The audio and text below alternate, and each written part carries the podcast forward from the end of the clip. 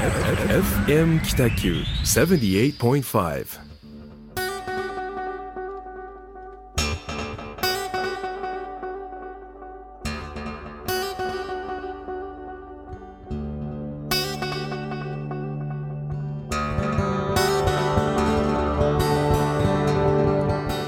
はい皆さんこんばんは、えー、ラジオ番組ホワイトスペース。第19回目ですね。ぐらいでしたっけ？ですね、はい。始まりました、えー、一級建築士の田村誠一郎と。岡崎デザインの岡崎です。グラフィックデザイナーです。よろしくどうお願いします。ぞよろしくお願いいたします。えっと今日はですね、あのーまあいろいろちょっとこうテーマ先ほどはい。2人で打ち合わせしたんですけど、はい。まあそれは後から行きましょうか、ね、はい。ちょっと今日僕あの直前に別の方と少しお酒飲む機会があってはいはい。少しヘロヘロです。そうですね。はい。あの大体あのいつもこう合流するんですけどはい。合流がすごくギリギリでギリギリで。え走りましたからね。今今ですごい。ー汗だくで、汗だくですね。やばいですね。すいません。えーあのまあ恒例のですねどこで飲んできたかみたいな、はいこれあの前も行きましたね。うん。魚町のお角打ちスタイルありありで、はい。えー住所はあー北九州市小倉北区魚町2丁目4の14はい。でえっとですね僕がここに入ったのが7時半ぐらいはい。でして、はい。でまあ、岡崎君が今から駅から走りますみたいなメッセージが来て、はい。でハイボールもとりあえず2杯頼んで、はいはいはい。僕はまだ1杯しか飲んでないんですけど、岡崎君はその前カウサはいカブさんいました。はい。飲んだんですよね、はい。まあ56杯いってる感じですかね、はい。ただあのありありでで飲んだハイボールがめちゃ濃ゆくてですね。濃いかった。うん。大将濃いですね。って言ったら大将酔っ払ってたんですよ。ちょっと濃いめにしたっつって笑ってましたけど。いいですね。氷がめっちゃ少なくて。なんか女性がやっぱ多いですねあそこ多いですね、うん。あの2階席が20席ぐらいあるみたいで、ねでまあ多少の団体さんとかでも2階は行けるって。1なるほど階はもう完全に角打ちスタイルですけどね、うんあのもうふらっと寄れるうんいいお店、いいお店ですね。はい、大将がふわふわしてましたけど、はまあ、それもまた味かなと思っております。で今日はですね、はい。あのーのゲストです。のゲストです、はい。うん。でまあお話しするテーマとしては、はい。結構僕ら、うん。まあそうまあ僕は創業して6年目かな。はい。岡崎君はどれぐらいですか？会社にしてからはまだ3年目ですけどはいはい。独立してもう12年目ぐらい入ってるんじゃないですかね。そうですよね、うん。だいぶあの経営者としては僕より先輩になるので。いやもうちっちゃかったですけどね。はい。規模としては。いやいやもう、うん。でまあそういう僕らのこううん。話も踏まえながらのトラブル談 どういうトラブルがあったかとか、ねどういううんことに対してこう、うん。対処してきたかとうんか、うん。まあ最近はよくあのなんだっけなアングリーマネージメント、はいはいはい。アンガー。ああそうそう。マネージメント。アンガーマネージメント。うん。流行ってたりしますけど、まあ、そういうのをどう乗り越えてきたとかですね、はい。えーとあとはあー、まあ、今すごく災害が多いのはいで、そうですね。まあ、その災害に対して僕らが何何ができるのかみたいなところうんのうん。お話と、はい。でちょっとまあできればなんかマーケティングとは何ぞやみたいな。はい。これあの、うん。なんかどテーマうん。一貫してないようでうん。後でするんではい。ちょっとまあそうですね。うん。いつも通りだらだら話しながらこうまとめられたらまなととめていきましょうか。はいですね。えー、な感じですかうんね。あのここ1ヶ月前回村岡浩二さんというビあッーグネームが来られてはい。えーあの後の打ち上げも大変楽しい実のあるそうですね。打ち上げだったんですけど、まあそれから1ヶ月。1ヶ月。田村さんを見る機会があんまりなかったです。そうなんですよ。飛び回ってたんじゃないですかね。めちゃくちゃ出張が多くてですね。でまああの1ヶ月の活動報告としては、えーっと先週がですね、うん。本当になんかセミナーとかスクール週間みたはいいな感じで、あのリフォーム産業フェアっていう東京ビッグサイトではい。すごく大きな、あのまあ、ビジネス祭典があったんですけど、うん。その中のセミナー枠で、えー、と登壇いたしました。はでそのタイトルがですね年間40件超えのうん。なんか超人気建築士が語るうデザイン手法みたいな建物再生設計手法みたいななんかそんなすごくこうあ自分で言いたくな言いたくないもうもうなんだこれみたいなモヤモヤする。タイトルどうかなりませんか？って担担当者は言ったんですけどでもこの集客するためにはこういうタイトルが必要なんです絶対、といううん、フックは必要ですからね、はい。うんでまあ、受講料が3000円とかってやっぱりその主催者側もリスクを負ってやってますから、ああそうですかという感じでで、まあ、その産業フェアでセミナー登壇してきたのと,、はい。えー、とその後ですねリノベル株式会社っていう、はいはい。あのリノベ会社、うん。まあ、全国規模ですね、はい。もう FC とか直営とか合わせると何何店舗あるか分かんないですけど、おそこのデザイナーさん向けのデザイン講義。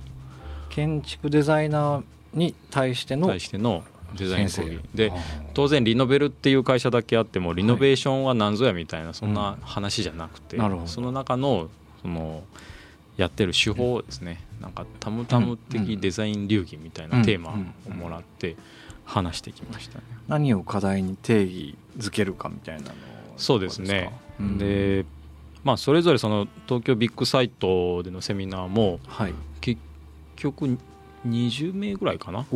参加していただいたのは。でそのうちの2名からすごくなんかあのメールをいただきまして。嬉しいですね。嬉しいんですよねなんかすごく感銘を受けましたみたいなその空き家は問題じゃなく資源だみたいな話をしたん。ですけどそういうのをぜひ我が地方でもみたいうんなうん。あの2人とも九州の方だったんですよ。あそうなんですか。宮崎県と沖縄県。ででまたそういうあのセミナーがあったらぜひあの行きたいみたいな感じだったんで。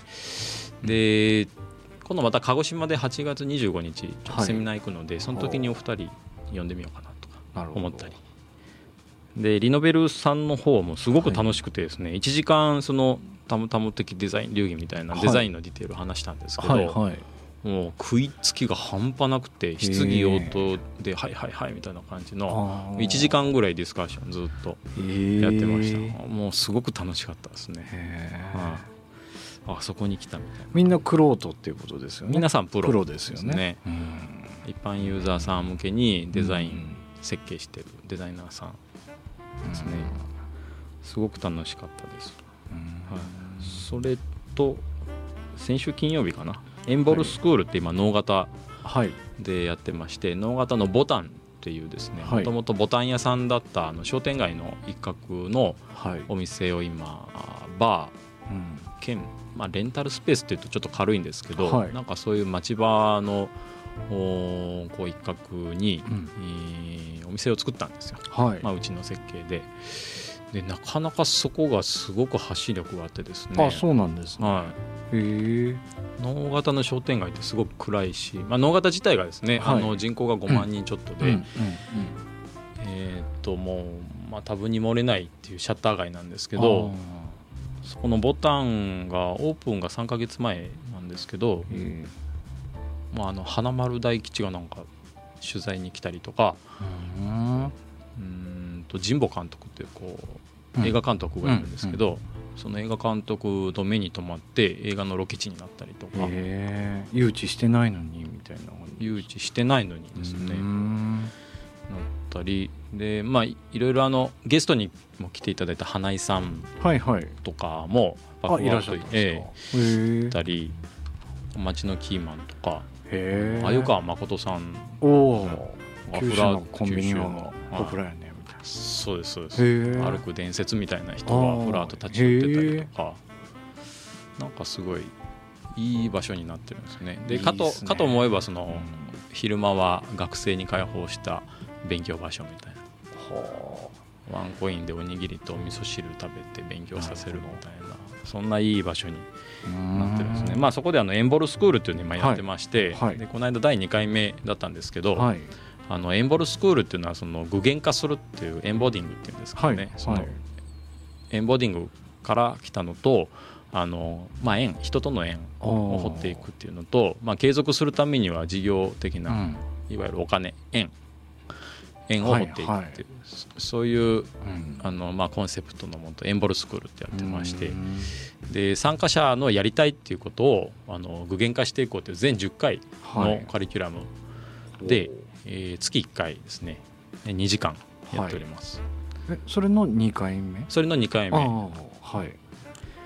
金曜日やってきました。なかなかこれ楽しいですね。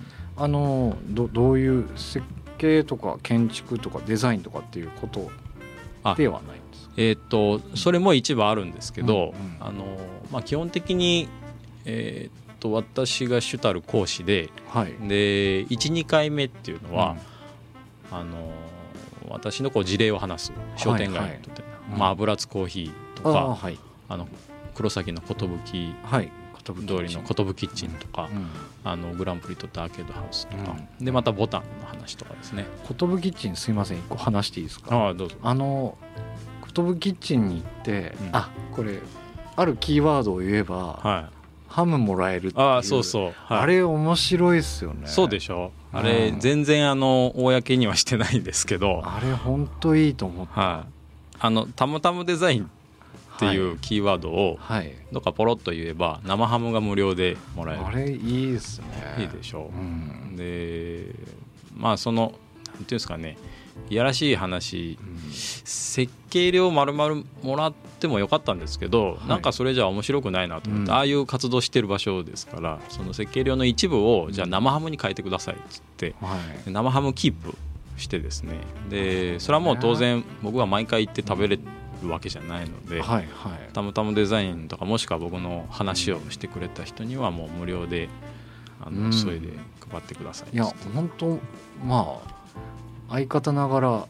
あ面白いって思いました。あありがとうございます。クリエイティブだって思いました。ありがとうございます。なんか結局どこかで名前を知ってもらわないといけないし、うんうん。そのコミュニティを形成する場所を作ってる人がその自分の名前も出してもらったらうん。どうにかなるっていうアイデアは本当いいなと思いましたね。そうなんですよね。誰もまあその寿キッチンさん傷つくかもしれないけど、はい。金銭的に。いやでもすごいいいアイデアだなと思いましたね、僕もそれちょっといつかああぜひ。ハムではできないですけど、なんかなんかできないかなと思ってますね。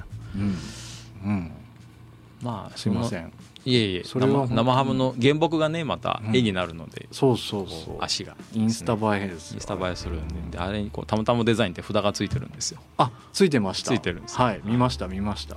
でちょいちょいあれをこう、うん。食べた方がフェイスブックで僕をタグ付けしてなるほど。やってくれたりとか。なんか面白い反応が 出てるんですよね、いや本当面白いなと思いました。ね、楽しいですね。うん、すいません。ちょっと話を遮って申し訳ないああいえいえ。まあ、うん。えっと、全10回のうち2回え2回から3回ずつこうあの、はい、はい。回数があってて、で初めの2回はその事例を紹介する。はい。商店街において何をするかうん何をしたらいいのかみたいな。で次の3回分はあの演習。はい。こう想像の中で自分がやりたいことをやってみる、うんうん。で次の2回が実習。はあでその最後2回が実演みたいな。手を動かすんですか？手を動かすんですね。うん。で自分がやりたいことのハードルが何かとか、でその都度当然あのこれ僕だけじゃできないので、はい。あのまあ、流れはお話しするんですけど、うん。事業収支の作り方とか、あリアリティがありますね。はい。うん。あの NBIZ っていう脳型の、うん。あれなんだろう商工会議所かな、うん。まあ、三セクみたいなところの、資金的なあ、まあ、銀行を頭したりとか、こういうお話ができる人を呼んだりとか、うん。でまたあの独立してちょっとこう自分で泥臭い動きやりながら、はい。でもちゃんとこう次のフェーズフェーズに上がっていってる人の話を呼んで、えーしてもらったりとか。っていうなんかこう手順を踏んでですね、うんうん。あの参加者のやりたいを具現化していくみたいな。なるほど。いやいいですね。っていうのをやってます。今すごくいい雰囲気ですね、んなんかついついうん。イベント一発打っておしまいみたいな、はいはい。な,、まあ、なる時あるじゃないですか、はい。そうじゃなくてやっぱこう過去の事例をしっかり知ってうん。どうやってあの運営していくかをうんちゃんと知ってもらうっていうイベントですね。そうなんですよね、うんうんだからまあこのスクールにあの否定的なことが一個もなくて、うん。その否定っていうのはこうだったらできないよみたいな、っていう話じゃなくて、うん。じゃあどうすればできるのかっていうことだけをですね、うん。そのうん。それぞれの専門家を呼んで一緒にクリアしていくってうんいう、うん面白いですよなかなかあの、うん。あのまあ、い今の段階ではお話できないですけど、うんうん。参加者のやりたい私はこれやりたいみたいアイデアが。なアイデアが。へでそれはまあ参加者同士で手伝い合って共同していくみたいなうん。のをやってますね、だからこれ結構面白くてうんメディアの方は今のうちもう取材に入って なんかアーカイブ残してった方がいいんじゃないかなうん。と思ってるんですけどね、DVD 売れますよ。DVD ああ撮ってまあないな YouTube YouTube そうですね。うん。でもまあ結果が全てだと思うあそうですうね。ん、参加者のやりたい学言化できた時に、あとはそれが実装した時にですねうん。うんちゃんとこうメディアが取り上げてくれれば続くだろうなと思ってます。まあそんなこんなの活動報告でした。はい、僕はですね、えあのちょっと1ヶ月2ヶ月ぐらいえはいはい。本当に作業でガチガチになってしまって、えまあ、動けなかったんですけど、えはい。あのその中でもこうちょっと発信したい。うん。公的なお仕事。うん。はあの北九州芸術劇場がはい。ダンスダイブウィークっていうのをやってまして、はい。今回で6回目なんですけど、9月の9日からはい。23日まで、もう本当にあのまあ世界になんていうんですかねこう名も名を知れうん。名が知れてるうん。方たちが北九州に集まってくるっていうようなはいあのイベントのパンフレットとか、うん。いわゆる宣伝美術を手掛けさせていただきました。なるほあの前回お話した「ウロキンサ」っていう門司港のどはい。3キロでやられるあのイベントもあの関連イベントで入ってるんですけど、うん。そういったもののパンフレットとかを作ってます。でそれがいえーっとを制作して今もリリースされてるんですけど、うん。そういう制作物がメインであともう本当に何何件か動いてたんですけどちょっとあの精神的にも苦しい時期でした。でそんな中ですねあの、はい。文字の大水害はい。九州あー西日本豪ーあり雨ましたね。はい。はい。でこれがですね僕はあの門司区出身で、はい。えーっと今回あの被災があったエリアうん。の奥田っていう町なんですけど、はい。ま、町というかあのエリアがですね、はい。結構知り合いが住んでてで何回も行ったことがあったんですけど、はいはい。かなり衝撃でしたね。あの交通のあの渋滞とかっていうよりかは、はい。なんか今まで普通に友達が住んでたような場所がうん。雨で土砂崩れとかその人の生命に関わるようなことを2名亡くなられてるんですけど、うん。あのかなり衝撃で。であの昭和28年にはい。一回大水害が、えー、と文字にあってはい。ちょっとなんか伝説みたいな感じで聞いてたところがあったんですけど、いやそれがこの平成30年にうん。あったっていうのうん。がちょっとかなり衝撃でしたね。まあ、仕事もやってましたけどあのいろんな地方の方からんあの他のねエリアの方から大丈夫かみたいな連絡とかもらいましたけど、うん。まああれだけねあの紫川ももうすごい、うん。ね、水かさも増してましたし、はいなんか八幡の方とか普通に道路が水で水が上がってたりとか避難してる人とかもたくさんいたんでなんかすうん普通じゃないなっていうのを結構感じつつ、うんうんうん。テレビつけるとそう対して報道もされずみたいな、うんうん。なんか不思議な何とも情報がつかめないようなうん。時期を1週間ぐらい過ごしてたような感じがしますけどね。なるほどですね。でまあなんかそのこういう時ってなんていうんですかねこう人間として何かしたいっていう気持ちとうん。何もやらない方がいいんじゃないかとか、うん。あの今動くべきじゃないんじゃないかとかうん。いろいろ考えたんですけど、うん。僕はあの寄付はしました。うん。寄付はしたんですけど、はい。で僕が入ってるあの団体もボランティア活動でもうあのたくさん何人もあのその門司区の方の山に行ってはい。土砂の片付けとかしてるんですけど、はい。なんか僕そういう気分になれなくてですね、はい。ちょっと落ち込んだんですよね、うん。あなんか何もできないとうん。思って、で仕事で何も返せないしお金で返しても誰もなんか届いてるのか分かんないしみたいな、ちょっとそういう1ヶ月というかですね、うん。うんなるほど感じでしたねねまあまあだからといって仕事を止めるわけでもなく普通の生活をまたやっていかないといけないしうん。まあなんか毎回こういう大きな災害があった時ってやっぱりいろいろ考えることはあるんですけど、うん。なんか早くこう日常にどうやって戻るかみたいなこととか、うん。うん。うんみたいなことを考えてましたね。うんなんかあのいつも災害が起こるたんびに、まあ僕はその建築士なので、こう人の命をどうやって守れるかみたいなところの、まあ基準に戻るっていうかですね、はい。い、つも考えるんですけど例えば、まあ、ハザードマップって北九州市作ってるんですよね、うんうん。その河川氾濫の恐れがある地域とか、うん。土砂災害がある地域っていうのは、うん。で結構その市は出してるんですけど、はい。あのまあ、不動産をはい。買うときにはいはい。それを知るかどうかってすごく大きなとこだと思っててここの土地買っていい土地か買っていいのかどうか。そういう懸念があるかどうかみたいなの、ああなるほど。で例えばそれを知らせられるのっていうのは、うんうんまあ、不動産会社だったり僕ら建築士だったり、うんうんあのまあネットで調べればすぐ出ることなので、はいあはいはい。こここの地域はうん。ハザードマップかかってますねうん。とか、うん。もう買った後だと何とも言いようがないんですけど、買う寸前でこう相談された時とかはやっなるほど。ぱり今のこの毎年何かしら大きな災害があるんじゃないですか、はいはい。こういうのはこう伝えていかないといけないななるほど。っては思ってます。それを踏まえた上で、まあ、新築だったら耐震基準とか、あーまあ新耐震基準今すごく厳しいので、まはあ。当然それに乗っかった設計をするっていうのは大前提かなとか。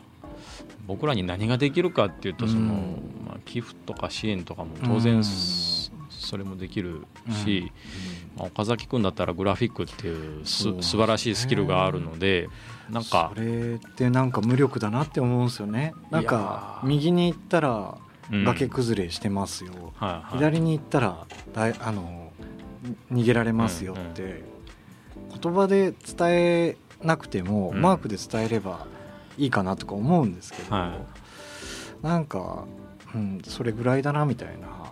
なんかちょっと虚しくなるんですよね毎回、なんかあの計画停電って昔あったじゃないですか。311東日本大震災はいの時に、その停電になってるから電力を抑えましょうみたいな時の、うんまあ、みんなもう多分何かやらないといけないってことでポスターとか作ったりとかしてたんですけど、うん。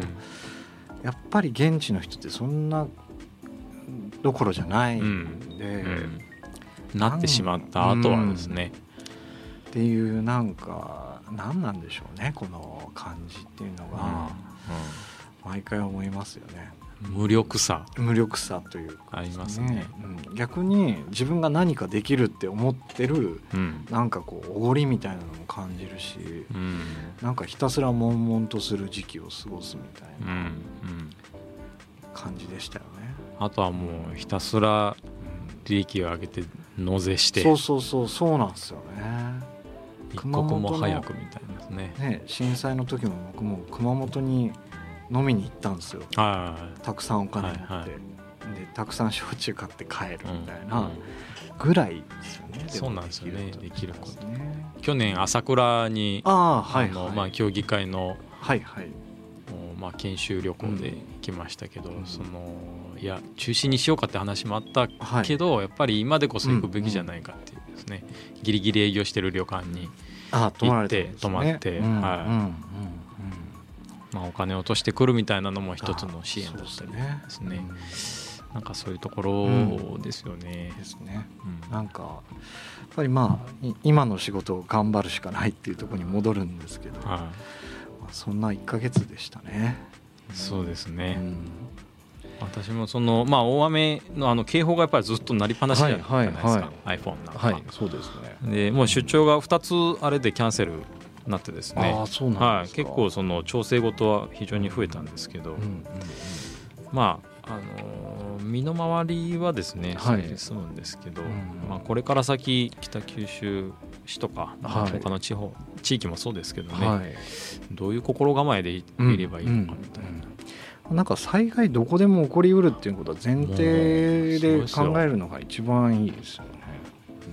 猛暑もそうですよねああそうですよ今ね、日なんか過去最高やったらしいですね、はいはい 41. 点何本とか。本当息しただけで汗出ましたはいはいあそんな災害ですよ、うん災害レベルの暑さですよ。ねうんみたいな1ヶ月でしたね。まあ、皆さんもあの暑いのではい。熱中症にならないようにぜそうですねひ無理をしないように水分を多くとってですね過ごしていただきたいなと思います。はい。ちょっと一回ここでじゃあ音楽聴いてもらいましょうかね。はいえーじゃあ音楽を聴いてください。どうぞ。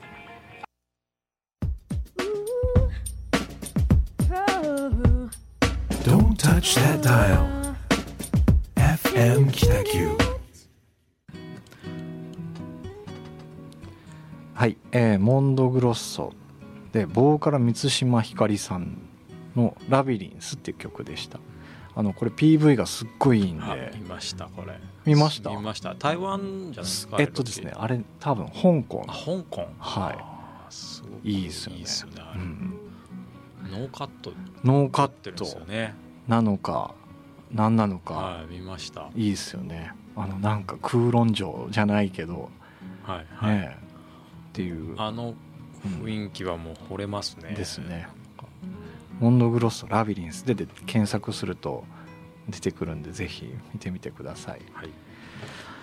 あのですねちょっと今日はあのお互いのクリエイティブ感をちょっとラジオを介してうん。確かめ合うじゃないですけど、うんうんこれはまああの結果いろんなクリエイターの方たちにもあの知ってもらえたらとかいろいろ考えてもらえたらいいなと思ってるんですけど、うんあのデザインとうん。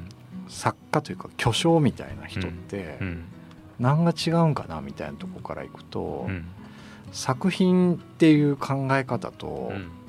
あのなんでもデザインっていうのはうん。まあ依頼されてそれに合わせてものを作っていくみたいな考え方はい。のあの2つに完全に分けれないグラデーションみたいなのがあるんですけど、うんその中で、まあ、今マーケティングっていう言葉もうちょっと古いのかな。ちょっと分かんないですけど一時期流行った言葉があって、はい。でそこになんかデザイン乗っけていくとブランディングみたいなことになるみたいな、はいはい。なんかマニュアル的な考え方っていうのがうんあると思うんですよ。うん。こうやったら売れますよ、うん。この世代にみたいなうん。パッケージとかですね、うん広告手法はい。みたいなこととかがあってきてるんですけど、はい。なんかずーっと僕それ20代ぐらいの時から疑ってるんですよ。うん。うん。でだから嫌われもするし、うん。あのすごい好きな人には好かれるし、うん。あのなんていうんですかね人の思考回路をそんな簡単に統計学で表せるのかみたいなところを疑ってうんデザインをしてるんですよね。であのそれはまあ広告というか、まあ、ワンビジュアルで見せてきてる仕事なんで、うんあのそこを疑って別のことをやれば簡単に済むみたいなところはあるかもしれないんですけど、建築業界って、はい。そのえーっと人が生活するとか、機能するとかっていうところが前提にあると思うんですけども、はい。えーっと例えばですけど、えこういう店の作り方っえて、うんあの市場調査したらうん。100店舗あれば90店舗そのやり方で成功してます、うん。だから行きましょうみたいなプレゼンってすることあったりするんですか？ああります。当然。そのスムーズな動線が描ける平面図っていうのはもう感覚的に入ってるので、うん。その違和感があるかどうかっていう話をするんですよね。はい。で、まあ、作家性とデザインうんっていう話で本当さっきリノベルさんでデザイン講義をしたっていう話、もう全くその話したんですよ。あ。そうなんですか。あはい。のいわゆるデザイナーっていうのうん。はそのグラデーションの幅はい。が広ければ広いほどうん。こういろんなデザインができるみたいな、でその作家性っていうのはそのグラデーションの中でも、まあ、グレーな部分って、うんうん。まあ、無限に近い数あるじゃないですか、うん。そのグレーな部分はい。のただ一点をずっとやり続けるのが作家性みたいなはい。話をしてですね、ははい。はい。僕らは建築士なので、あのある程度ちゃんと過ごすためには、うん。まあ、グラデーションの幅もゆとりを持はい。って設計するうんっていうのと、うん。でプラスそのそこにおせさんの趣味思考が入ってきたら、はい。うん。ある一点のグレーのところだけをはい。こう重点あーにディテールを起こすみたいなはい。はい。そういう感覚なるほどなでやってますね。はああお店の設計なんかは当然厨房からホールへの動きとか、はい。お客さんが入り口入って席に着くまでうんうん。どの席選ぶかとかっていうそのグラデーションの設計はするんですけどプラスそこにお店のコンセプトって必ずあるので、はい。そのどどういうコンセプトかっていうそのグラデーションの中のどっかの一点のグレーの部分、掘り濃いのか下げていく薄いのか別としてずっとそれを掘り下げていくっていう、なるほどなるほど。なんかそういう感覚でやってますね。はあはあはあなんかその結局自分もですねはい。あのデザインの仕事しててええ。っとその機能美と造形美みたいなことに一回分けるんですよ。え。はいはい。この広告ってはい機能するかみたいな。う。ん。で引いてこれが美しいかどうかみたいなのを2通り、に2通りとか2段階考えるんですけど、あのなんて言うんですかね。これ結構修正入るんですけどはい。文字が小さいとかうんうん。大きいとかでうんそんなに人ってポスター読みますかね？みたいな話をよくするんですよ僕は。うん。であのまあポスターというよりかみんなスマホだったりウェブで見るんで、うん。このブランああちょっと待ってうさんくさいこと言ったらいけないんで この、えー、と例えば一つのうん。発信物に対して、うん。このうん発信していくことの文化を、うん。あどう捉えてますかみたいな話をするんですよ。うん。うんうんこここんなにちょっとこう綺麗に言えないですけど、うん。えー、と何年もこの感じでいくのか、うん毎回そのユーザーに合わせて変えていくのかみたいな、うん、どっちなんですか？みたいな話はするんですよ。うん。そこの温度のなんか探り合いみたいなこうん。とをしてて、えっ、と儲かりたいみたいな、うん。分かりやすい人の場合って、うん。僕多分ちょっと下手くそなんですよ。うん。なんかどれを大きくしたらいいか分かるけども、うん。あのなんていうんですかねもう売り上げがもうわかあからさまに上がるみたいなうんプレゼンがねあんまりできないんですよ。うん。なぜならそれは保証できないですよね。うん。っていう感じでプレゼンしちゃうからそこのハートがあんまり強くないんですようん。ね。なるでそれできる人って多分裏打ちされた市場調査のもとにこういうデザインがいいからこれで売り上げ上がりますよみたいな話ができる人なんですうん。よね。うん。で僕はどっちかというとその前者うんであんまりこうなんか機能美の方を言うんですよね。うん。うん。ただまあ広告なんでうん。発信してしまえば誰に届くかみたいなところでうん。大衆に届いて1人も来ないのかうん。5人に届いて5人来るのか分かんないからっていう考え方で作っているんですよ。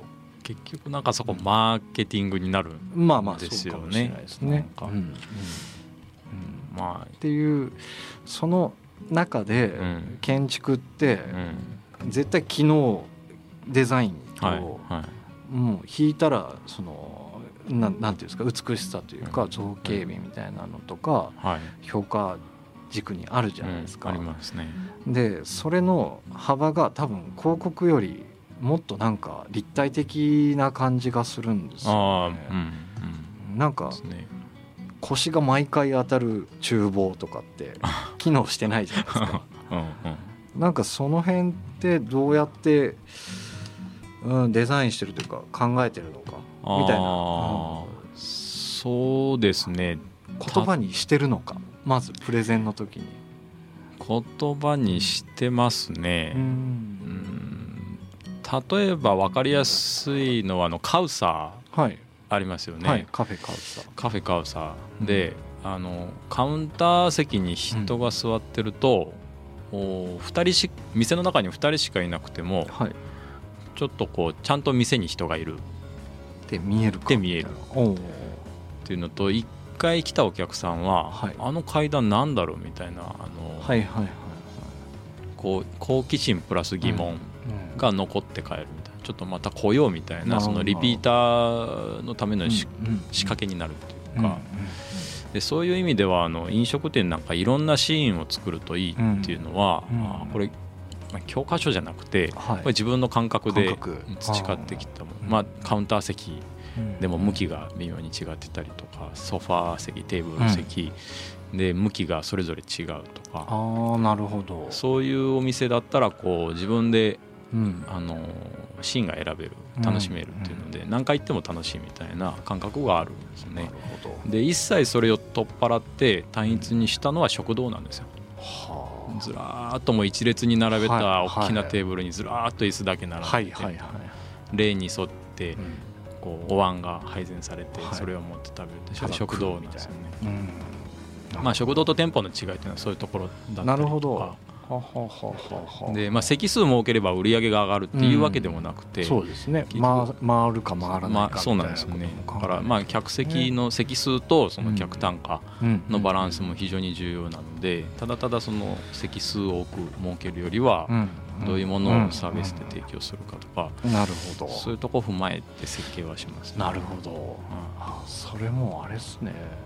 か広告とも全くやっぱ違いますね。異次元。そうですそうですねだからこの話に田村さんなんかあんまりピンときてないな そうなんですよ。だからうん。多分せうん。空間にうん。携わってるとマーケティングってそもそもなんだろうと思ってる人多いんじゃないかなかもしれないですでね。マーケティングって一言で言うと何ですかね。うーんなんか統計学。うん。だから、うん。こうなったらこうなりる可能性高いですよね、だからお金払ってねってうんいううための説得材料かなとかって思うんっています。うん。ちょっと違ってるかもしれないけ説ど得材料ですね、うん、の一つ、はい、えー、と文字が赤かったらうん。目立ちますよねって言ってるのとあんま変わんないかなって今思いました。なお店で言うと、うん。まあ、例えば、うん。完全にマーケットに乗っかってやってるのは資本系のカフェ、はいはいはいはい。まあススタバさんとか、はいはい。タリーズさんとか米田コーヒーさんもそうかもしれない、もう大衆向けにやってるはいはいはい。感じの事業形態とか、はい、かといえば、あの東京のマルカフェさんみたいなすごくはい。鋭く尖ったような、尖った。そうですね。マーケット外だったりしますよね。サロンの、うん。ただ強烈なファンがめちゃめちゃ多いみたいな、ニッチなところそうですねなんかそう考えるとオーナーの幸せ幸福度みたいなのうん。に合ってればうん。いいんですかね、オーナーの幸福度。うんああなるほど。なんかまあそのさっき名前が出たコーヒー店とかは、はい。この店舗数が増えていって、はい。仕入れ額が安くなっていって、うん。お客さんに安く提供できるものうが、ん経済を回してるから幸福だよっていう考え方と、いやこういう趣味の人たちが集まるサロン的なうん。カフェがあればうん。いいんですみたいなうん。考え方うん。の二通りみたいな、うん。まあ、二極化していいのかどうかわかんないですけど、うん。うん。なんかでも中途半端な人たちって淘汰されるような気はしますけどね。そうですね、うん、どっち、うんみたいな感じになるうん。ね。やっぱなんかテーマとかコンセプトが分かりづらいとそうっすよね。なんか居心地悪いというか、そういうのありますよありね。ますね。うん。なんかそう考えるとそのある程度クリエイターもうん。どっちか分かるように発信しないというん。うん。選んでもらえないですよね。うんまあちょっとなんか僕はそんなことを今ぼんやっと考えて田村さん何考えてそうやってるのかなとは思ってたんですけどまあマーケティングっていうよりかは違いますね。そうね。そういう言葉に当てはめれないかもしれないですね。まあ、ブランド化の一環ではあるけど、うん。うん。そういう なんか当たりをはめていくような作業とはちょっと違うかもしれないですね。うんうんオーナーの幸せ度を設計するみたいなのが近いですね。若干うさんくささも出てきました。はい。うさんくさいですね。でもなんかそういう真面目にやればですね響きますからね、はいそこはですね。うんまあ結局クライアントさんのこう趣味思考個人だったらですね、はい。法人さんだったらうん。あれですけど、うん。その理念に従ってやるみたいなところデザインですよ、ね。2次元も3次元もですね、うんうんっていうところかなと思います。うんいやもうその方やオーナーさんの思考に沿っていってうん。裏切られるような行為があったりしませんか？しますよ。しますか？しますよ。ここからトラブル団に入っていく感じですかね。なんかいろいろありますよね。いやーありますね。あのやっぱ若い時って舐められやすいというか、はいはい。顎で使われやすいっていうのがあって、まあ当然独立当初なんかは、うん。なんかこれはもう本当私の経験はい。談なんですけど、はい。あのー独立当初なんかこう、うん。やっぱ仕事が欲しいじゃないですか、はい。で声かけてもらったことに対してもうすでに感謝してるんはい。です。よ、すね。わうん。あなんか声かけてもらった、うん。よし頑張ろうみたいなところで、うん今回いくらしかないけどとかっていう。はい。で、まあ、設計プランを求められてで A3 で3枚ぐらい出したんですかね、うん。でまあ金額としては多分10万ぐらいうん。ですよ。それは高いんですか？低いんですか？いや低いと思います、うん。僕らで、まあ、事務所構えてやってる中では、うん。でそれで合意して進めて納品して、うでお客さんはまあ建設会社だったんですけど、はいはそのプランをもとにそのオーナーさんにプレゼンに行って、いはい。で僕は参加できてないんですけど、うん。で結局その仕事が流れたと取れなかったと、はあはあはって言ってあのこれ3万にしてって言われたんですね。ああなるほど要は通んなかったから。通らなかったから、うんうんうん。この10万って言ってたやつを3万にしてっつって、でそのい言い方に僕はカチンときてですね、なんかそのごめん田村さん。これちょっと取れんかったしあの予算もないけん3万にしてくれんやろかみたいな感じならはい。まだこうやっぱり人間じゃないですか、うん。うん人情味も感じるし、うん。いやもうじゃあ次でなんとかうんお願いしますねとかでできるんですけど、はい。なんか当然のようにいやこれね取れんかったけんもうしょうがないよみたいな感じで、うんうんうんうん。パラッと言われて、なるほど。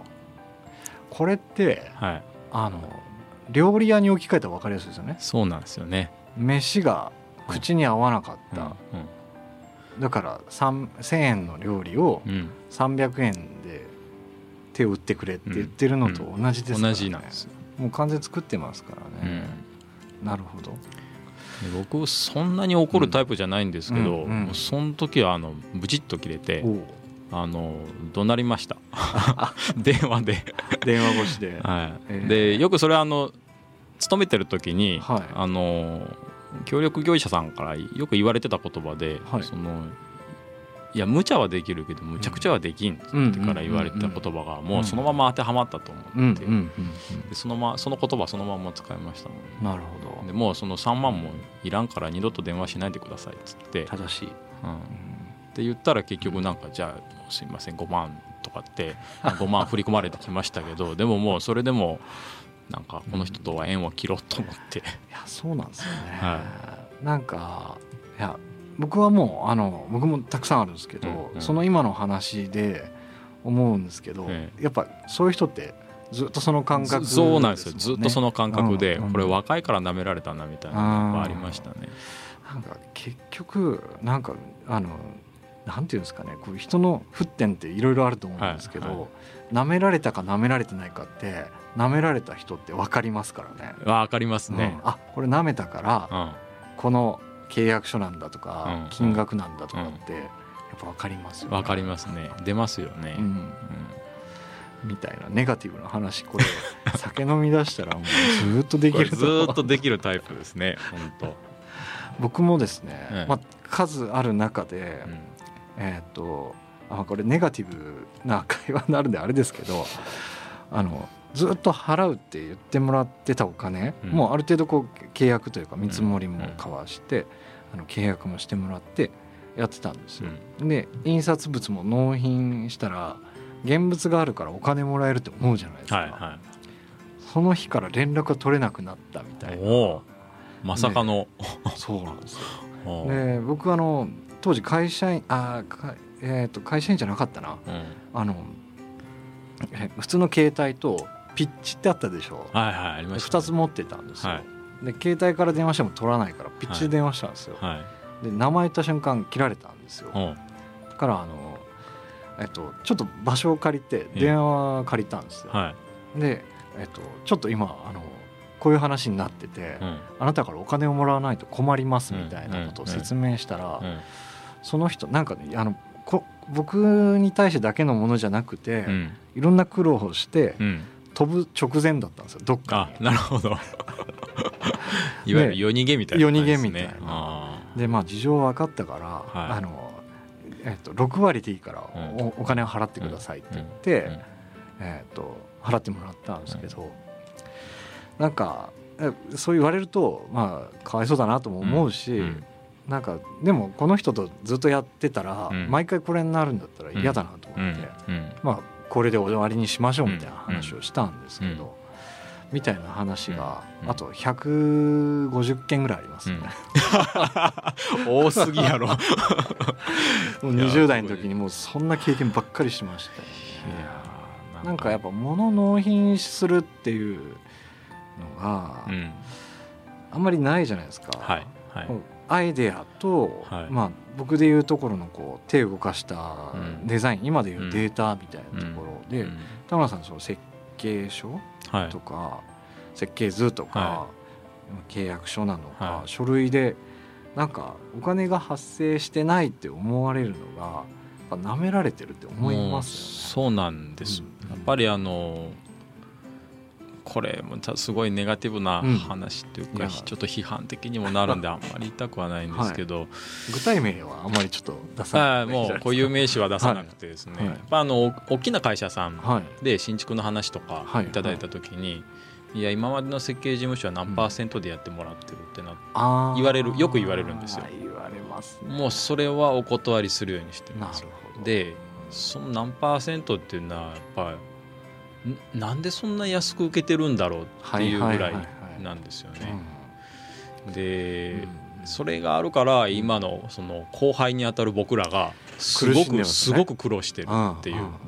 だからそういう点ではそのうんある種大企業にずっとついてるその設計事務所のもう諸先輩方にはやっぱこういろいろ恨みというかあれありますね。そんな前例作るから僕らがそんな安く舐められてしまうっていうのがあってプラン書1枚でも、うん。まあこれあの説明になるんですけどね、はい。プラン書1枚でも現地に行ってはい。現場調査してうん。現地の寸法を測って、はい。で現況図っていうのを起こすんです、でもうそれで二人役かかるんはいですよね、はい。で起こすのも技術だったり、うん。人件費もかかるし移動費も移動費もあるし、うん。でそれにプラス自分たちのデザインを載せて、あの2枚目3枚目で表現するでしょ、はい。そこにデザインフィーが乗っかるので、はい。当然10万15万って実費でかかるんですけど、それすらもなんか「えそんなにすんの?」とかって言われるとまあ、当然ちゃんと説明しますけどね。あのはい知らない人はたくさんいるのでうん。いやこれが実費なんですってこういう経費がかかってって。はい。もうい。まだにずっと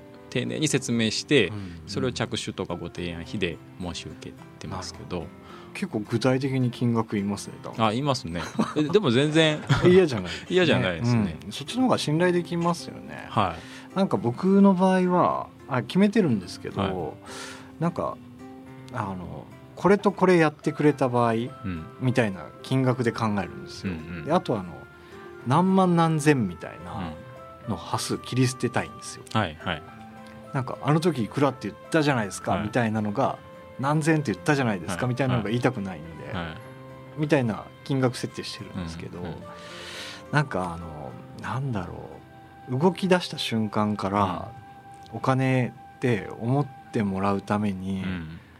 僕らの業界がこうなんていうんですか続いていくためには、うん。やっぱ戦わないといけないですよね。戦わないといけないんですよ、うん。だってうん僕らがここで頑張らないと次の後世の同業者がみんな苦労する、そうですよね。全 AI がすればいいみたいな話になってきたら嫌ですからね。嫌ですようん。ね、だからちゃんと、まあ、当然必要な、うん。あのー着手金って実費ですからね。あはい。かかる費用だから。そうなんですよね。そこでもうつまずくとお付き合いできないなとやっぱ思ったりしますね、本当そう思います。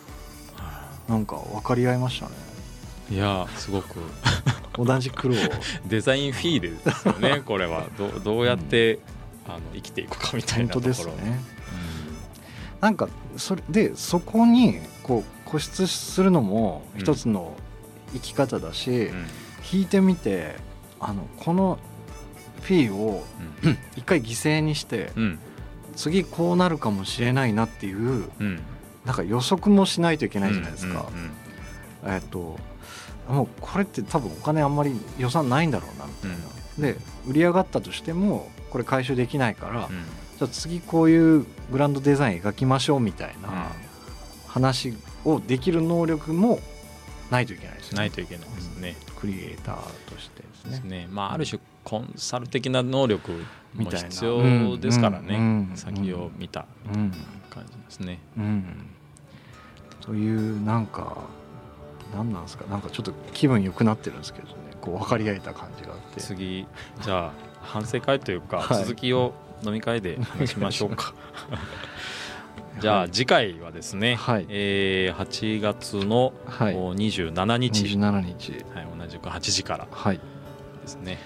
今回まだあのちょっと具体的には決まってないですけど、はい。誰か来てほしいなっていうのはありますけど。そうですね。決まれば。具体的にまたどっかではい、Facebook かなんかで発信します発信しましょう。はい、ぜひ。聞いてくださいじゃあ今日はありがとうございました。じゃあ失礼します失礼いたします。